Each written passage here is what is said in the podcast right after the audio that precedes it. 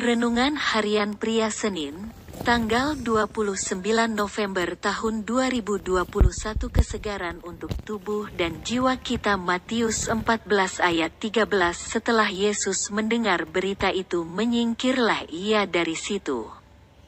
Dan hendak mengasingkan diri dengan perahu ke tempat yang sunyi. Tetapi orang banyak mendengarnya dan mengikuti dia dengan mengambil jalan darat dari kota-kota mereka. Karena Yohanes Pembaptis pernah menegur Raja Herodes yang mengambil istri dari saudaranya, Yohanes Pembaptis dipenggal kepalanya. Yohanes Pembaptis adalah seorang nabi yang berani menegur pejabat yang berbuat dosa, walaupun ada harga yang harus dibayarnya. Dan ketika Yesus mengetahui bahwa Yohanes Pembaptis sudah dibunuh, ia menyingkir dari situ dan mencari tempat untuk ia dapat mengasingkan diri. Apakah Yesus takut terhadap Raja Herodes yang membuatnya pergi dan mencari tempat untuk menyendiri? Jawabannya pasti Yesus tidak takut. Tentu ada beberapa alasannya. Ia menyingkir dan mencari tempat untuk ia dapat mengasingkan dirinya.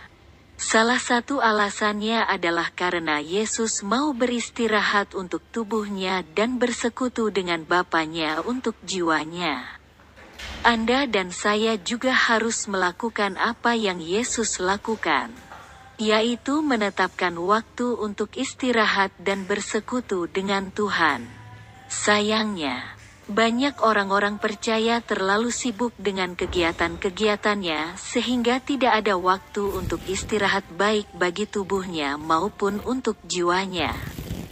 Ada juga orang-orang percaya yang mempunyai waktu untuk istirahat, tapi hanya untuk tubuhnya saja, sedangkan untuk jiwanya tidak. Tubuhnya disegarkan tetapi hanya untuk sementara karena jiwanya tidak mengalami kesegaran. Jadi waktu istirahat adalah waktu untuk kesegaran tubuh kita dan jiwa kita ketika kita bersekutu dengan Tuhan. Refleksi diri. Apa yang firman Tuhan katakan kepada Anda? Bagaimana kehidupan Anda dengan firman Tuhan itu? Catat komitmen Anda terhadap firman Tuhan itu. Doakan komitmen Anda itu, Pengakuan imanku.